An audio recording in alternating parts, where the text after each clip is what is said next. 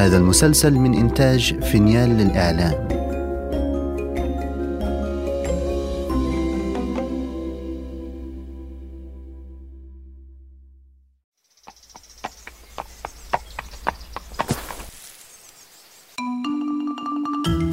أنا سأحدثكم عن قصص جحا. لا لا تسرحت يا شلهوب. أحتاج لأن أجمع أفكاري. أنا شلهوب. شلهوب حمار جحا. أتعرفون جحا؟ هو حكيم الحمقى وأحمق الحكماء. قصصه لا تخلو من الذكاء والحكمة وفي بعض الأحيان من الحماقة. فاستمعوا إلي لأروي لكم الحديث المحبوب. عن جحا والملك الضجران. في يوم من الأيام اجتمع التجار في سوق المدينة وبينما جحا يجلس في ظل إحدى الشجيرات يبيع قطعا من القماش كان قد اشتراها من أحد التجار.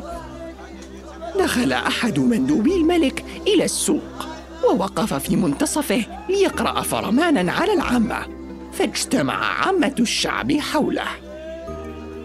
يا أهالي المدينة يا أهالي المدينة فرمان عام من الملك إلى عامة الشعب. يخصص ملك البلاد جائزة قيمة لأفضل من يسري عنه ويبعث السعادة في نفسه. من أصحاب المواهب المميزة والقدرات العجيبة سارعوا إلى ديوان الملك للمشاركة. إن رأيتم أنفسكم أهلا لذلك. الحضور عام. نظر التجار في عجب إلى بعضهم البعض وأخذوا يتهامسون. فصاح تاجر القماش. يا لها من فرصة عظيمة. يمكنني أن أرسل ابني الذي يجيد عزف العود إلى ديوان الملك وبالتأكيد سيفوز بالجائزة. وأنا أيضا يمكنني أن أرسل ابنتي لتغني موشحا جميلا فصوتها الرصين لا يمكن أن يخطئ قلب الملك بدت معالم الحيرة على وجه جحا وجلست أنا أيضا أفكر كيف يمكنني المشاركة. ولما تقتصر هذه المسابقة على البشر فقط؟ ما أصعب أن تكون حمارا في هذه الحياة فلا أحد يقدر مواهبك الخاصة. المهم أننا بعد ذلك عدنا إلى المنزل. وهناك وعلى مائدة الغداء جلس جحا مع كريمة وأدهم لتناول الطعام. فتحدثت كريمة. كيف كان يومك في السوق يا جحا؟ جيدا جدا. لقد بعت كافة قطع القماش التي كانت بحوزتي. الحمد لله. وحدث أمر عجيب. وما الذي حدث يا أبي؟ جاء مندوب الملك معلنا عن سباق لأفضل عرض للترفيه عن الملك. وهل حضور العروض متاح للعامة؟ نعم يا كريمة ويبدو أننا سنضحك كثيرا من مواهب سكان المدينة العجيبة. مرحى أريد أن أشاهد العروض يا أبي. أرجوك خذني معك أنت وأمي لحضور العروض. فقط إن اجتهدت في حل وظائفك اليوم. أعدك أعدك أن أنهي وظائفي قبل أن ألعب إن التزمت بوعدك ذهبت معنا الليلة بالمناسبة يا زوجي العزيز ألا تفكر أن تشارك في المسابقة؟ وماذا عساي أن أفعل يا زوجتي؟ إن حكاية المسابقة هذه غريبة فهل وصل الملك إلى هذه الدرجة من السأم؟ وهذا أيضا ما جال في فكري يا جحا فلنذهب الليلة ونشاهد العروض ونكتشف بأنفسنا. وسأحضر فطيرة المشمش لتطيب لنا الفرجة. وسنساعدك أنا وأدهم. وعمل أدهم جاهدا لينهي وظائفه. ثم ارتدى الجميع أجمل ملابسهم وأبهى حللهم استعدادا للعروض. فخرجت كريمة وجلست على سرجي وساقني كل من أدهم وجحا إلى بلاط الملك. وهناك في القصر وأمام بوابته الكبيرة توافد سكان المدينة ورأيت أبناء عمومتي وإخواني من الحمير. وهناك أيضا رأيت أفواجا من الأحصنة والطيور والنعام. وحين وصلنا على مقربة من ديوان الملك رأينا الملك يتربع على عرشه في منتصف الديوان. وقفنا نتفرج من بعيد وإذا بالحاجب يصيح بصوت جهور. العرض الأول الساحر فرناس. وما أن نادى الحاجب على الساحر حتى وقف بعمامته الضخمة وتحدث.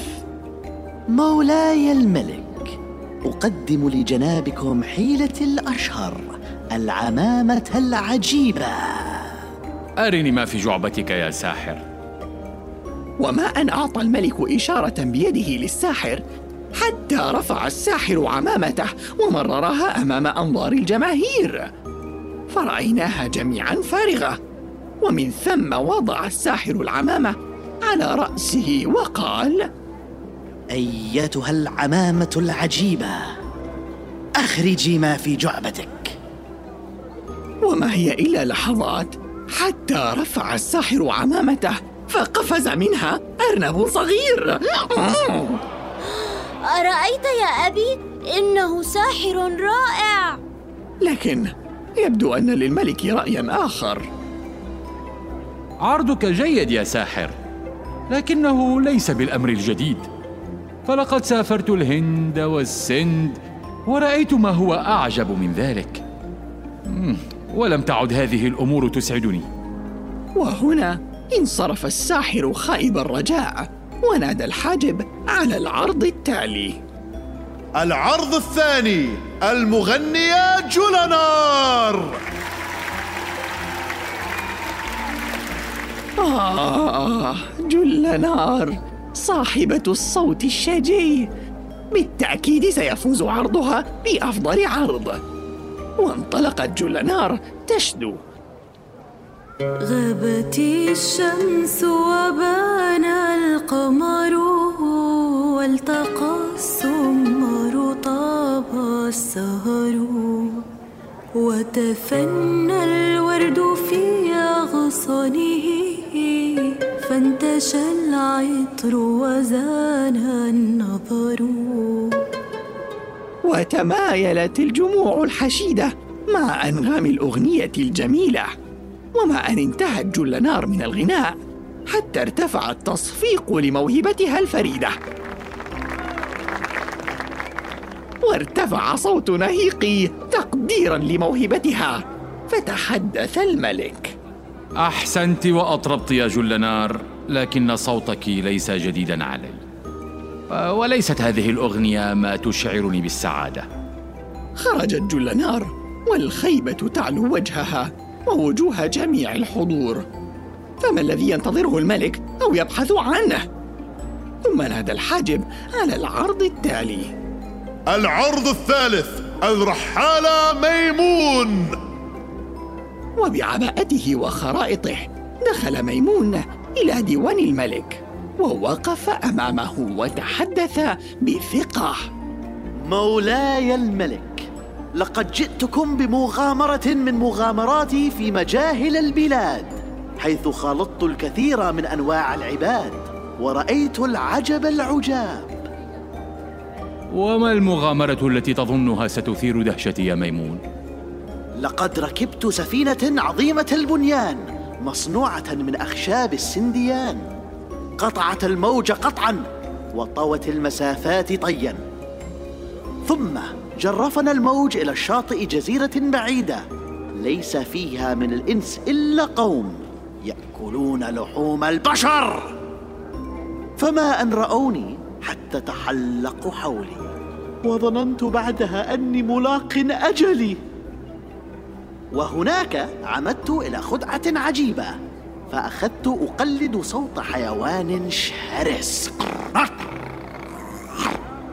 وحين سمعني البحارة أخذوا يقلدونني.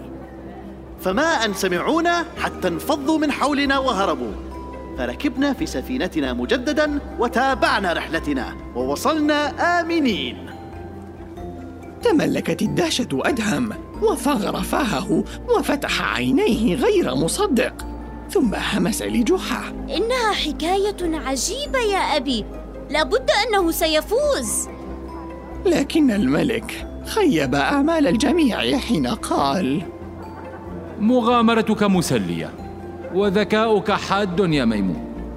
لكن لا أمر يبهرني في ذلك. فلقد سمعت الكثير من حكايا الرحالة حتى أصبح المستحيل في عيني ممكنا. في تلك اللحظة صاح الحاجب. آه ما من عروض أخرى لليوم يا مولاي؟ وهنا حدث أمر غريب. فقد رفع جحا يده وصاح. هل يسمح لي مولاي الملك بالمشاركة؟ مم جحا. تفضل يا جحا. تقدم جحا من مجلس الملك وسط دهشة الجموع التي تنظر إليه وقال مولاي الملك اسمح لي أن أبدي رأيي فيما شاهدت وأعطني الأمان. أنت في أمان يا جحا فتحدث. مولاي الملك لقد رأيت من العروض أجملها ومن الفنون أكثرها إبهارا وأشدها خطفا للأبصار. لكنها لم تنل إعجابك وأخالني أعرف السبب. وما السبب يا جحا برأيك؟ السبب أنك من فرط ما رأيت من مثيرات العجب. أصبحت تشتاق إلى الأشياء البسيطة ولا تجدها. لمعت عينا الملك بالإعجاب وشعر وكأن جحا يقرأ أفكاره ثم تابع جحا. فأنت يا مولاي بمكانتك الرفيعة وبمنزلتك المنيعة قد لا تحظى بأشياء بسيطة يشتاقها العوام. أه مثل ماذا؟ فكر جحا لبرهة. كأن تستمتع بأمر بسيط. اعتدت أن تحبه وتستمتع به. ثم اقترب جحا من مجلس الملك وقال هل لي أن أطلب مقابلة طباخ القصر يا سيدي؟ بالطبع يا جحا. أحضر الطباخ. وقف طباخ الملك أمام الجموع وفي ديوان الملك فسأله جحا. ما طبق الملك المفضل أيها الطباخ؟ حساء اليقطين. ولكن مولاي انقطع عن تناوله منذ مدة. ربما لم يعد يعجبه طهوي. بل ربما أخذتني مشاغل الحياة. فأصبحت لا أكترث بما أتناول ولا أتمعن في شيء. هل لديك بعضا من حساء اليقطين يا طباخ؟ نعم يا سيدي.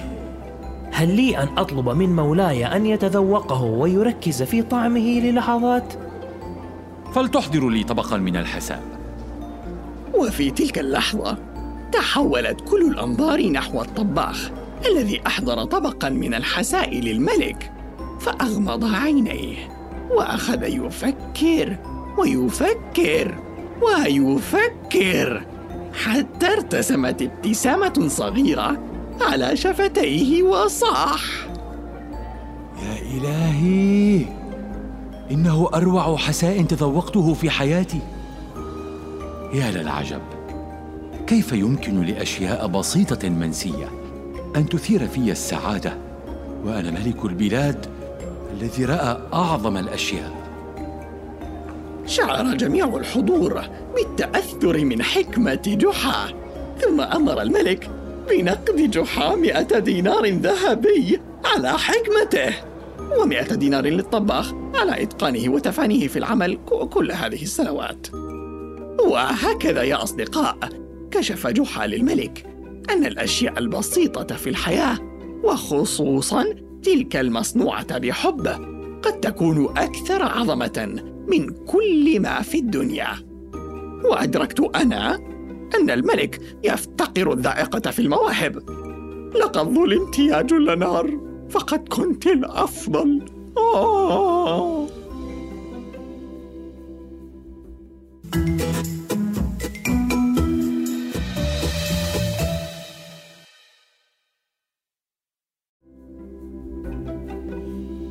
إذا استمتعتم بهذه الحلقة لا تنسوا الاشتراك لبث المسلسل ومتابعتنا على جميع منصات السوشيال ميديا. التفاصيل في وصف الحلقة.